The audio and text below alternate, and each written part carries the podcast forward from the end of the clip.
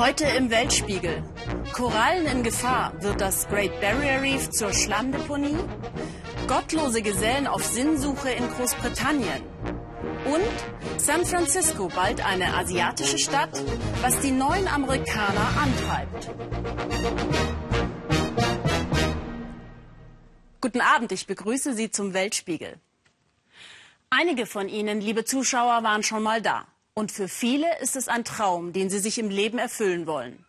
Einmal das weltberühmte Great Barrier Reef zu besuchen, das Korallenparadies vor der Nordküste Australiens. Und vielleicht beim Schnorcheln oder Tauchen über einige der 400 Korallensorten und 1500 verschiedenen Fische zu staunen. Das einzigartige Ökosystem ist flächenmäßig etwa so groß wie Deutschland und als einziger lebender Organismus sogar vom Weltall aus zu erkennen. Wenn dieses Naturparadies auch auf Ihrer Reiseliste steht, sollten Sie sich vielleicht beeilen. Denn in den letzten 30 Jahren sind dort bereits 50 Prozent aller Korallen verloren gegangen. Die Ursachen?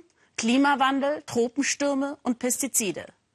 Doch es könnte bald noch schlimmer kommen. Australien verdient viel Geld mit dem Export von Kohle und will dieses Geschäft bis 2030 verdreifachen. Dazu müssen Kohlehäfen erweitert und ausgebaggert werden und der Schlamm soll direkt vor dem UNESCO-Weltnaturerbe versenkt werden.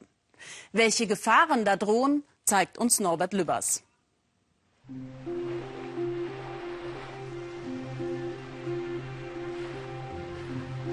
Ein Traum in Türkisblau. Das Great Barrier Reef. Das Korallenriff der Superlative. 2300 Kilometer lang.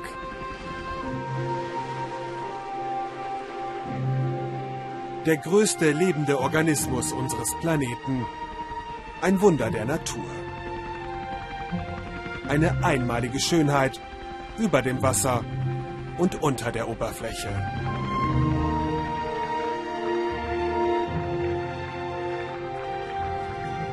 Ein Paradies für Taucher, das auch Tony Fontes in seinen Bann gezogen hat.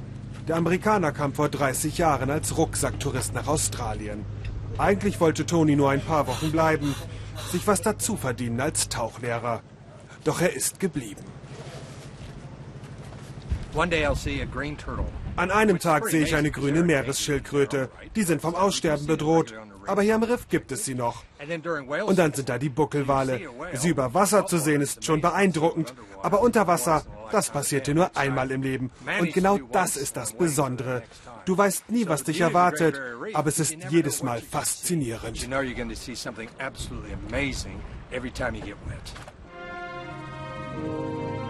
Auch die UNESCO hat das erkannt und das Great Barrier Reef zum Weltnaturerbe erklärt. Unvorstellbar, dass in diesen geschützten Gewässern eine Schlammdeponie entstehen soll. Doch genau das ist geplant. Wir sind unterwegs mit Sherry Muddle. Die Umweltaktivistin der australischen Meeresschutzgesellschaft zeigt uns Abbott Point. Gerade mal 40 Kilometer von den Korallenriffen entfernt. Der Kohlehafen an der Ostküste von Queensland ist zum Schauplatz eines erbitterten Kampfes um die Zukunft des Ökosystems geworden. Abbott Point soll der größte Kohlehafen der Welt werden. Und das gleich gegenüber vom Great Barrier Reef. Das ist ein Naturwunder. Doch hier wollen sie 5 Millionen Tonnen Baggerschlamm versenken. Abbott Point ist ein Megaprojekt.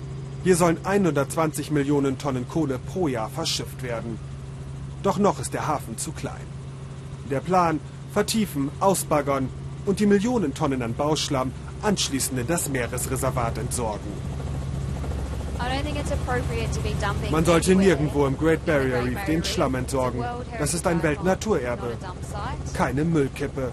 Und Studien zeigen doch, dass der Hafenschlick nicht einfach da liegt, sondern sich ausbreitet und das bis zu 80 Kilometer bis zu den Korallen und dem Seegras. Tauchenthusiast Tony Fontes fürchtet den Todesstoß für das Great Barrier Reef. Seit Jahren beobachtet er die schleichende Zerstörung. Die Unterwasserwelt ist äußerst sensibel. Klimawandel, Tropenstürme und Düngemittel aus der Landwirtschaft machen den Korallen schon genug zu schaffen. Und jetzt auch noch der Ausbau der Kohlehäfen, Die UNESCO ist besorgt und droht Australien damit, das Great Barrier Reef auf die rote Liste zu setzen. Ich kann mir nichts Peinlicheres für die Regierung vorstellen, als den Status Weltnaturerbe zu verlieren. Sie setzen einfach alles daran, Wirtschaftsinteressen zu befriedigen und vor allem die der Kohleindustrie. Die Regierung hat den Hafenausbau in Abbott Point längst abgesegnet. Die umstrittene Entscheidung wurde hier gefällt, in Townsville, von der staatlichen Behörde zum Schutz des Korallenriffs. Erst nach Wochen bekommen wir eine Zusage für das Interview. Der Treffpunkt eher ungewöhnlich. Das Great Barrier Reef Aquarium. Ein schöner Hintergrund für unangenehme Fragen. Australiens oberster Korallenschützer überrascht mit seinem Ansatz. Statt über mögliche Gefahren zu sprechen, beschwört er lieber die Unbedenklichkeit der Hafenprojekte. Dabei gab es auch in seiner Behörde Widerstand, doch die Bedenken wurden weggewischt. Ich denke, wenn wir nur die bestehenden Häfen ausbauen, ist der Schaden überschaubar. Dann gibt es keine unzumutbaren Veränderungen. Im Maßstab gesehen geht es hier doch um einen kleinen Eingriff.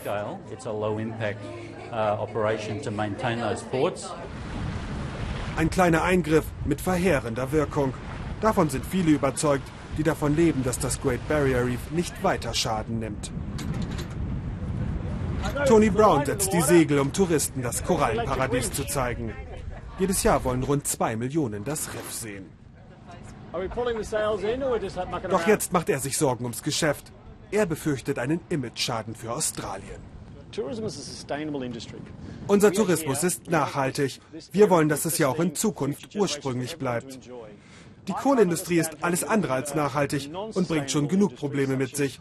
Wie kann man da hingehen und die Häfen ausbauen, wenn es Alternativen zum Entsorgen im Wasser gibt? Wir haben doch nur eine Bitte. Geht dieses Risiko nicht ein.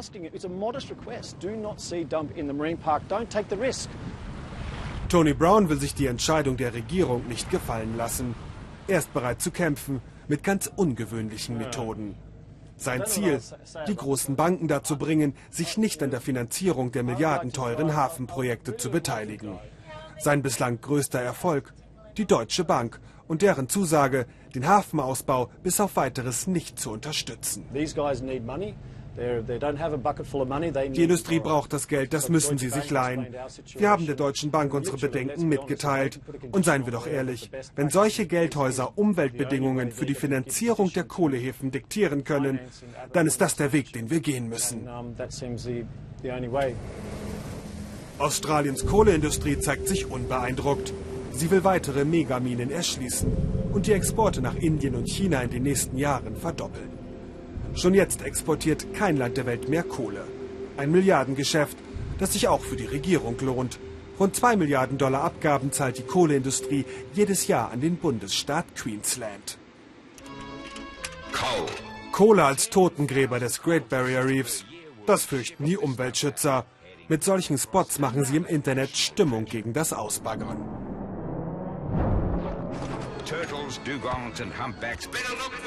Schildkröten, Fische und Delfine, platt gemacht von Kohlefrachtern.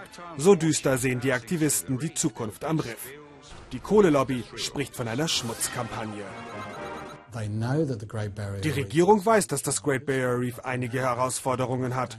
Aber sie weiß auch, dass der Hafenausbau und das Ausbaggern nicht das Problem sind. Doch das wird die Kampagnen der Umweltaktivisten nicht stoppen. Die haben eh nur ein Ziel, die Kohleindustrie in Queensland zu zerstören. Und deswegen verbreiten sie ihre Lügen. Längst geht es um mehr als nur einen Hafen. Insgesamt sollen an der Ostküste fünf Standorte zu Megahäfen ausgebaut werden. Alle in unmittelbarer Nähe des Great Barrier Reefs. Einer davon ist in Gladstone. Hier hat man schon vor drei Jahren mit dem Ausbaggern begonnen. Die Folgen, die erlebt Mark Macmillan täglich. Er ist Fischer in der dritten Generation und zeigt uns den neuen Kohleterminal. Um Platz für größere Frachter zu machen, wurden in Gladstone Millionen Tonnen Hafenschlick ausgebaggert und ins Meer gekippt. Uns ging es nicht schlecht, bis das Baggern anfing. Das war, als hätte jemand den Schalter umgelegt. Plötzlich war es vorbei mit den Fischen die Makrelenbestände im Hafengebiet über Nacht verschwunden, von 200 Kilo pro Fang auf null. Gleich gegenüber entsteht eine der weltgrößten Anlagen zum Export von Flüssiggas. Dort, wo bald Gasfrachter anlegen werden, hat Mark Macmillan früher seine Netze ausgeworfen. Jetzt kämpft er um seine Existenz, denn das Ökosystem in Gladstone hat sich bis heute nicht erholt. Diese Lachse haben rote Augen und Blutergüsse, unverkäufliche Ware. Der Verdacht des Fischers, aufgewühlte Schwermetalle im Hafenboden haben die Fische krank gemacht. Doch Hafenbetreiber und Industrie bestreiten bis heute jede Verantwortung. Ich bin mir hundertprozentig sicher, das muss mit dem Ausbaggern zu tun haben. Was soll es denn sonst sein? So etwas habe ich vorher noch nie gesehen. Trotz allem, der Hafenausbau soll weitergehen. Umweltschützerin Sherry Muddle befürchtet ein zweites Gladstone, wenn nicht schnell ein Umdenken einsetzt. Es ist sehr frustrierend.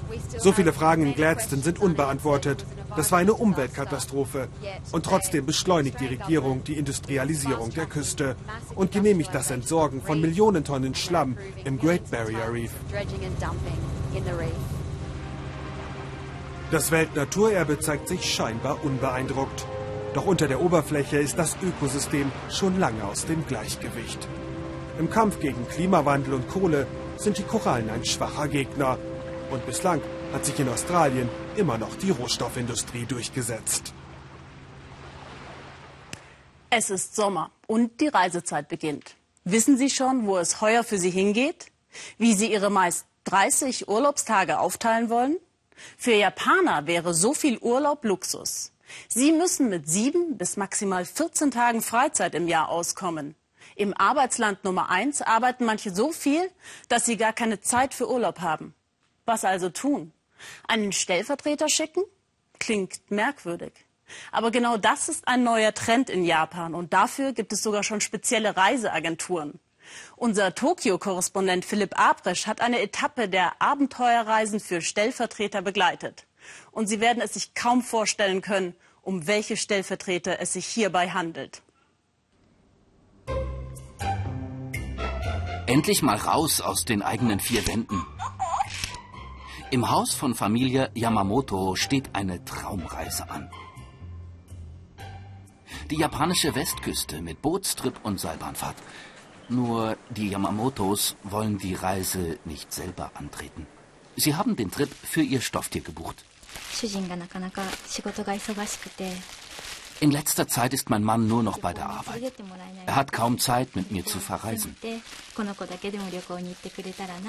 Wir haben dann von der Stofftierreiseagentur gehört.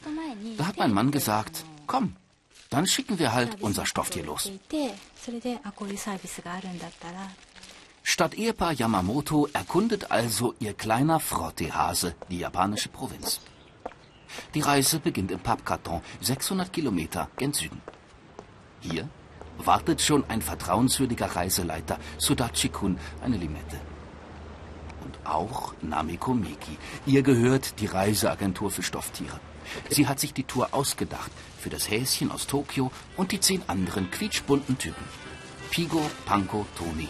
Ein flauschiger Bär, ein Teddy mit roter Fliege, ein zotteliger Hase in Pink. Es gibt alle möglichen Kunden, die ihre Stofftiere auf Reisen schicken wollen, erzählt Namiko. Ein Mann im Rollstuhl, der selbst nicht mehr verreisen kann, aber über sein Stofftier die Welt entdeckt. Andere seien zu alt zum Reisen. Die meisten aber haben einfach keine Zeit, selbst in Urlaub zu fahren, wegen ihrer Arbeit. Noch ein Schnappschuss? Schon geht's weiter. Das Angebot der Stofftierreiseagentur ist riesig. Es gibt Städtereisen nach Tokio, Yokohama, inklusive Riesenrad. Auch eine Pilgerreise ist dabei, inklusive Tempelbesuch. Heute ist die Reisegesellschaft an die japanische Westküste unterwegs, zu den Meereswirbeln von Naruto. Vor allem wer keine Kinder hat, der liebt seine Stofftiere wie ein Ersatzkind. Manche nähen ihrer Puppe extra ein Kleid für die Reise oder, wie jetzt bei der Bootstour, gibt der Kunde seinem Stofftier einen Sonnenhut mit. Der Puppe soll auf Reisen ja nichts passieren. Die innige Liebe der Japaner zu ihren Stofftieren, sie hat auch mit dem Shintoismus zu tun. Dem Glauben daran, dass allen Dingen eine Seele innewohnt. In manchen Restaurants in Tokio müssen Singles nicht alleine essen, der Tischnachbar ein Stofftier.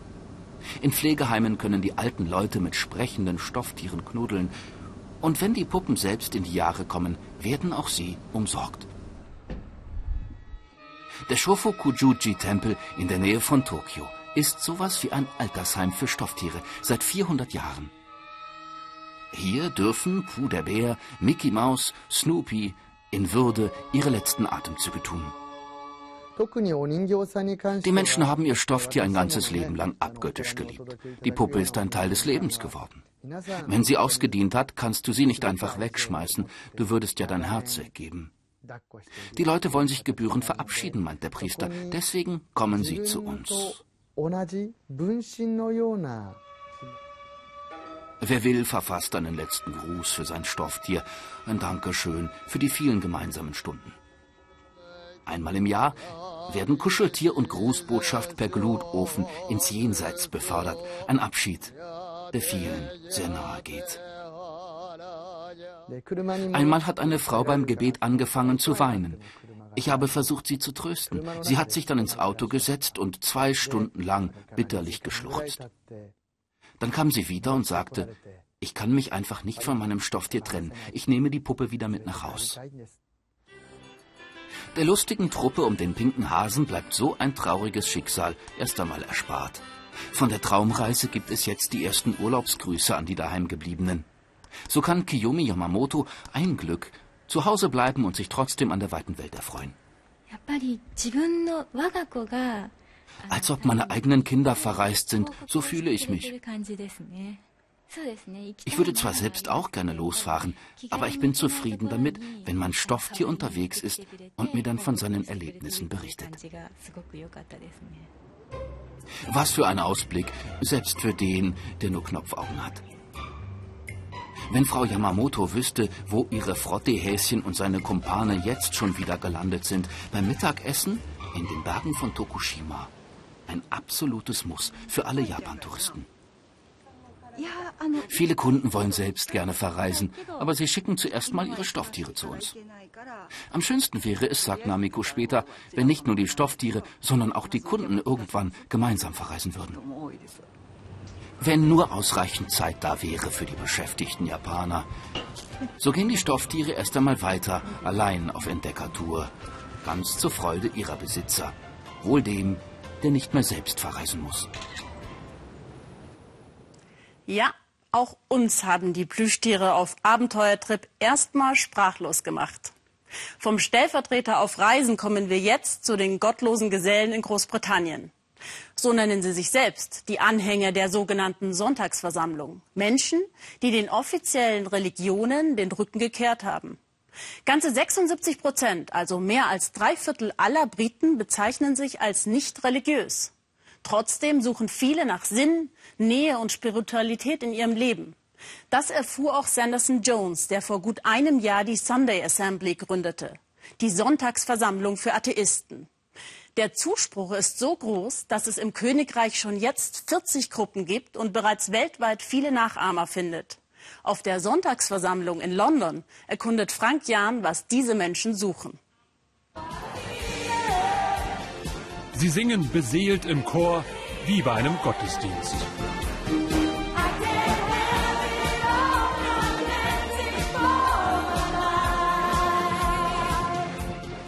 Sie halten stille Andacht wie in der christlichen Messe. Sie haben sogar eine Kollekte wie in der Kirche. Was sie nicht haben, ist Gott. Wir sind eine gottlose Versammlung. Uh, Wir wollen besser leben und wollen öfter über das Wunder des Lebens staunen. Um Sinnfragen geht es nach dem Singen. Sunday Assembly nennen sie sich, Sonntagsversammlung.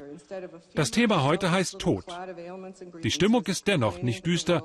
Auch wenn es eine traurige Erfahrung ist, suchen sie nach dem Positiven. Meine Mutter starb, als ich zehn war, erzählt Assembly-Gründer Sanderson Jones. Aber statt zu klagen, dass ich sie verloren habe, denke ich daran, dass ich sie ganze zehn Jahre hatte. Manche wischen eine Träne weg. Dieser Gottesdienst ohne Gott ist eine emotionale Achterbahn. Hinterher sind manche in der Tat verwundert, am meisten über sich selbst. Wir Briten reden kaum mit Fremden. Schon Blickkontakt in der U-Bahn ist uns peinlich. Hier aber fühlst du dich willkommen und sagst Hallo zu deinem Sitznachbarn. In London startete die Sunday Assembly vor gut einem Jahr. In der anonymen Stadt vermissen viele Nähe und Spiritualität. Und bei den Briten waren sinngebende Alternativen zur offiziellen Kirche stets populär. Die Beatles machten in den 60ern den Maharishi Yogi zum Kult. Ist der Anführer der Sunday Assembly, Sanderson Jones, der nächste Guru? Ich bin kein Guru, das sage ich ganz uh, deutlich. Es ist einfach so, dass die Leute auf das, was wir machen, stark reagieren.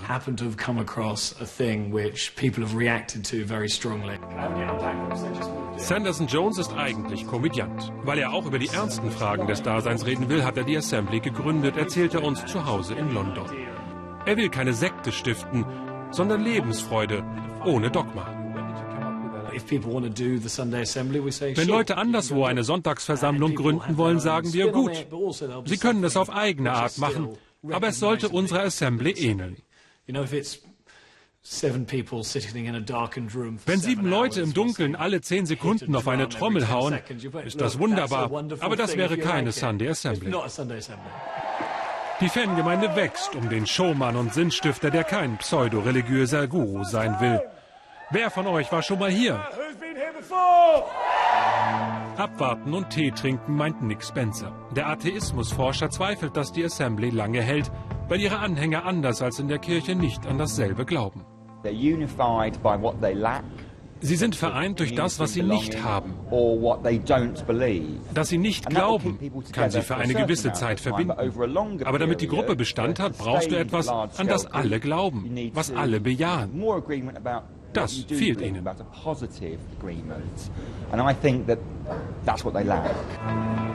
Doch derzeit ist die Assembly im Aufwind. 40 Gruppen hat sie bereits in Großbritannien, auch im südenglischen Brighton.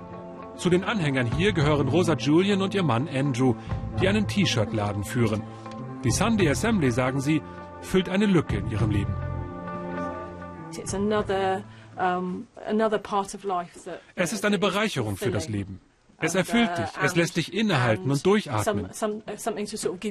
All das, wozu du im Alltag nicht kommst.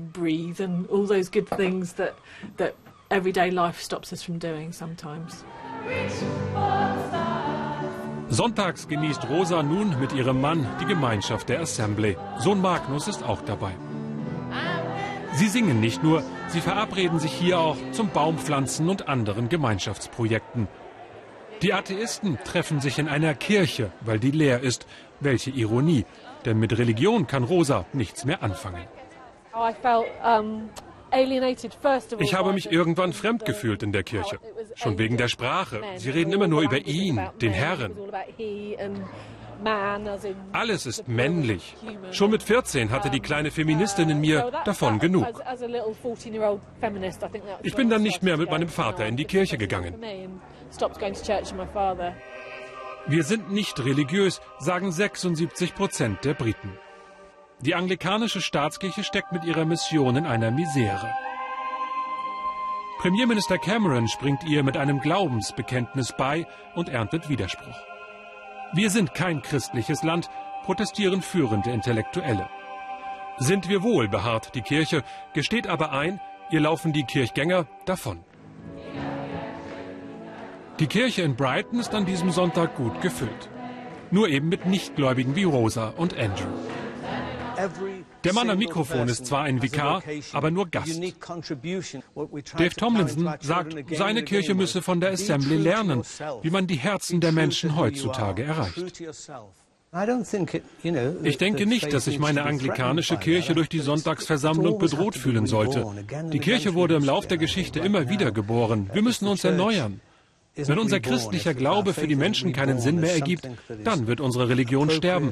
Und dann hätte sie es auch verdient.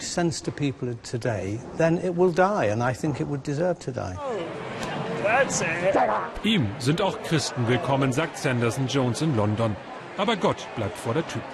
Wir kommen auch nach Berlin, erklärt er, ganz der Entertainer. Ihr wollt eine Assembly? Wir helfen euch.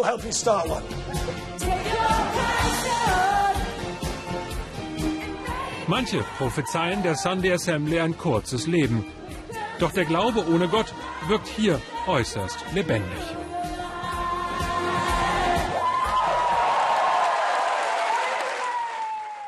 Mal sehen, ob die Berliner dann auch so begeistert sind wie die Briten.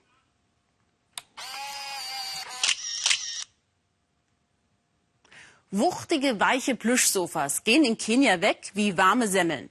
Dass die bei dem feuchtwarmen Klima nicht gerade die beste Sitzunterlage sind, stört dort niemanden. Warum die Kenianer ihre Sofas so sehr lieben, zeigt uns Shafak Larai im Weltspiegel Schnappschuss. In Kenias Hauptstadt Nairobi kauft man Möbel am Straßenrand. Möbelhäuser sind hier was für Spießer. Und eine schier gigantische Auswahl gibt's von ihnen Plüschsofas. Ich will wissen, warum lieben die Kenianer ausgerechnet das Sofa so sehr? Liegt es an den Farben, der Form oder der guten Qualität? Ganz schön groß für einen Einsitzer. Aber gutes Muster, daran müsste ich mich gewöhnen. Nein, nein, das Muster sei genau perfekt, bezirzt Ladenbesitzer Mr. Michael seine Kunst. Sofas, die müssten schließlich ordentlich was hermachen. Mein Sofa sollte modern aussehen und in deine Wohnung in Nairobi reinpassen. Wissen Sie, bei uns sind die Wohnungen nicht sehr geräumig. Trotzdem sollten viele Menschen drauf Platz haben. Wir sollen doch alle zusammen mal Probe sitzen, schlägt Mr. Michael vor und führt uns zu seinem Sofa Number One. Washington heißt es, wer hier sitzt, ist Präsident. Es wird um den Preis gefalscht. Natürlich. Der Kunde entscheidet sich am Ende doch lieber für Dallas. Hinten in Mr. Michaels Wellblech Megastore werden die Sofas gebaut. Gefüttert sind sie mit Schaumstoff. Naja, mit Schaumstoffresten. Wir kleben die Teile alle zusammen, sagt er, und dann kommt es ins Sofa. Bei uns wird nichts verschwendet. Es wird gehobelt, genäht, gehämmert, mit vollem Körpereinsatz. Das Nageldepot im Mund. Es muss schnell gehen, die Nachfrage ist riesig. Aber warum ausgerechnet nach Sofas, frage ich. Die Kenianer kaufen eher ein Sofaset als ein Bett. Die schlafen lieber auf dem Boden und haben dafür ein Sofaset. Das ist unsere Kultur. Es ist unsere Art, die ganze Familie zusammenzubringen. Und um der Familie den nötigen Respekt zu zollen, seien die Sofas eben prunkvoll. Das Sofa als Statussymbol. Ich verstehe. Nebenan ist gerade ein Set fertig geworden und soll geliefert werden. Im Kenia-Stil.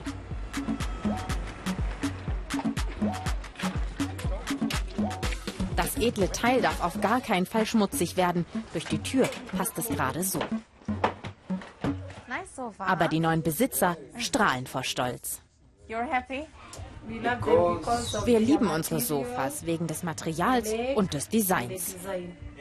Wer jetzt auf den Geschmack gekommen ist, Mr. Michael würde bestimmt auch nach Deutschland liefern. San Francisco, früher Hippie-Stadt, ständig in Bewegung und an der kosmopolitischen Pazifikküste Anlaufplatz für Menschen aus aller Welt, insbesondere aus Asien. Über ein Drittel der Stadtbevölkerung hat schon asiatische Wurzeln und es werden immer mehr. Und anders als früher sind die asiatischen Einwanderer heute außergewöhnlich gebildet und erfolgreich. Für manch weißen Amerikaner eine neue Erfahrung, an der Spitze verdrängt zu werden und in mancher Beziehung bereits in der Minderheit zu sein. Doch im liberalen San Francisco zählt, der Beste soll gewinnen. Die Entwicklungen in der weltoffenen Stadt waren schon immer eine Art Vorausschau für das ganze Land. Wie die asiatischen Zuwanderer San Francisco verändern, zeigt uns Stefan Niemann.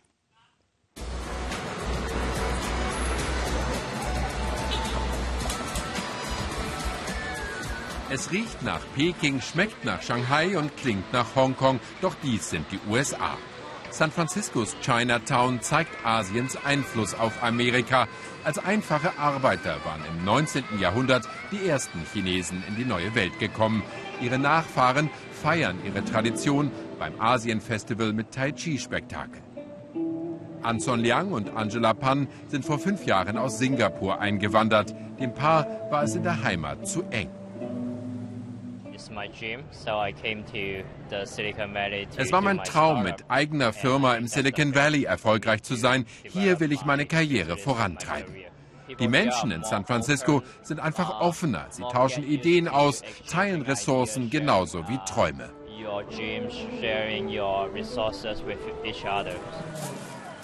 Der Erfolgshunger junger Amerikaner mit asiatischen Wurzeln beflügelt San Franciscos Boom.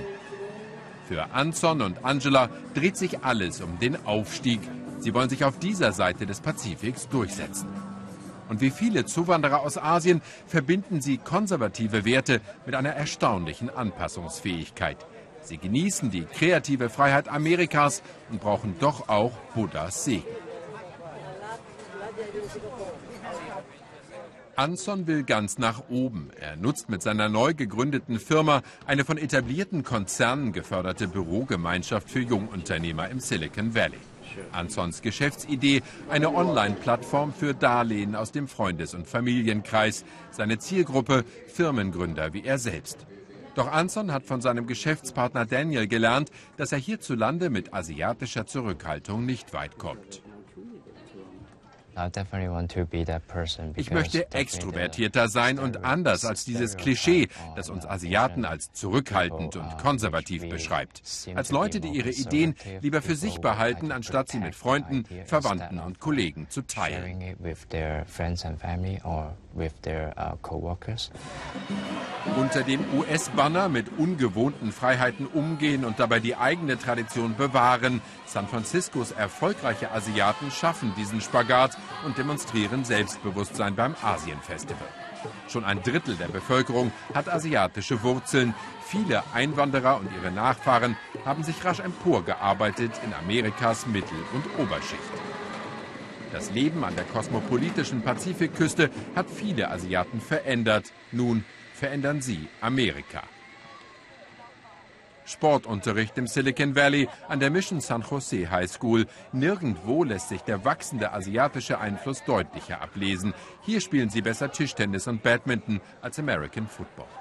Als Zach Larson diese Schule besuchte, waren fast all seine Mitschüler Weiße. Heute kommen knapp 90 Prozent der 2200 Schüler aus asiatischen Familien.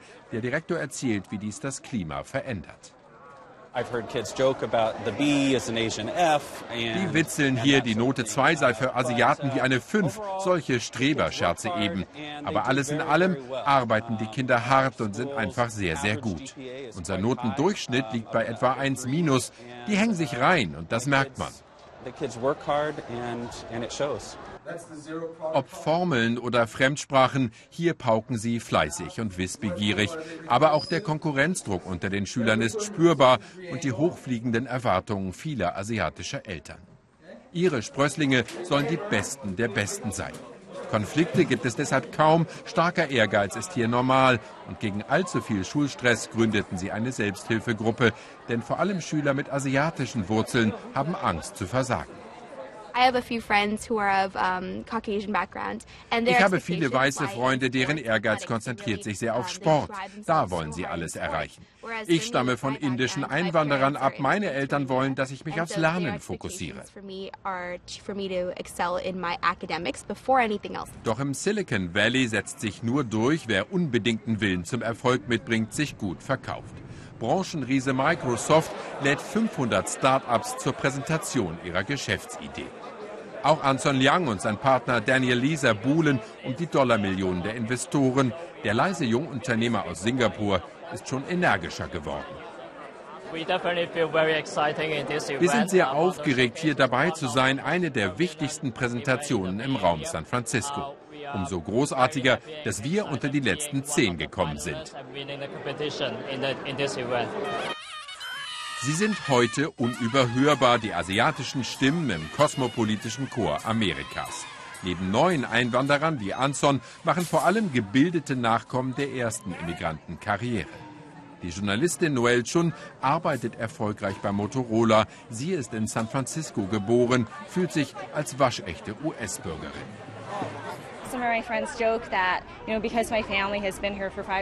Meine Freunde scherzen, dass ich nur noch Amerikanerin sei, weil meine Familie seit fünf Generationen hier lebt. Aber das ist zu einfach.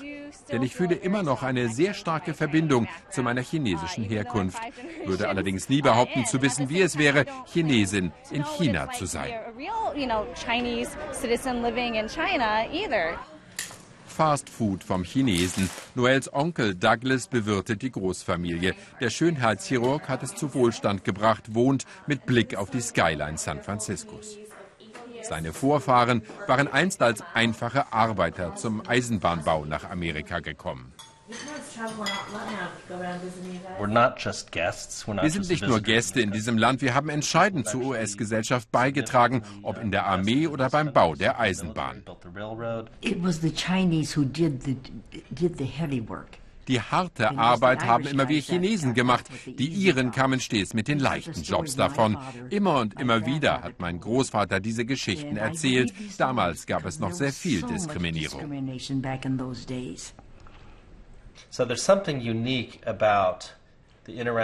Aber das Zusammenwirken all dieser Nationen in Amerika ist auch einzigartig.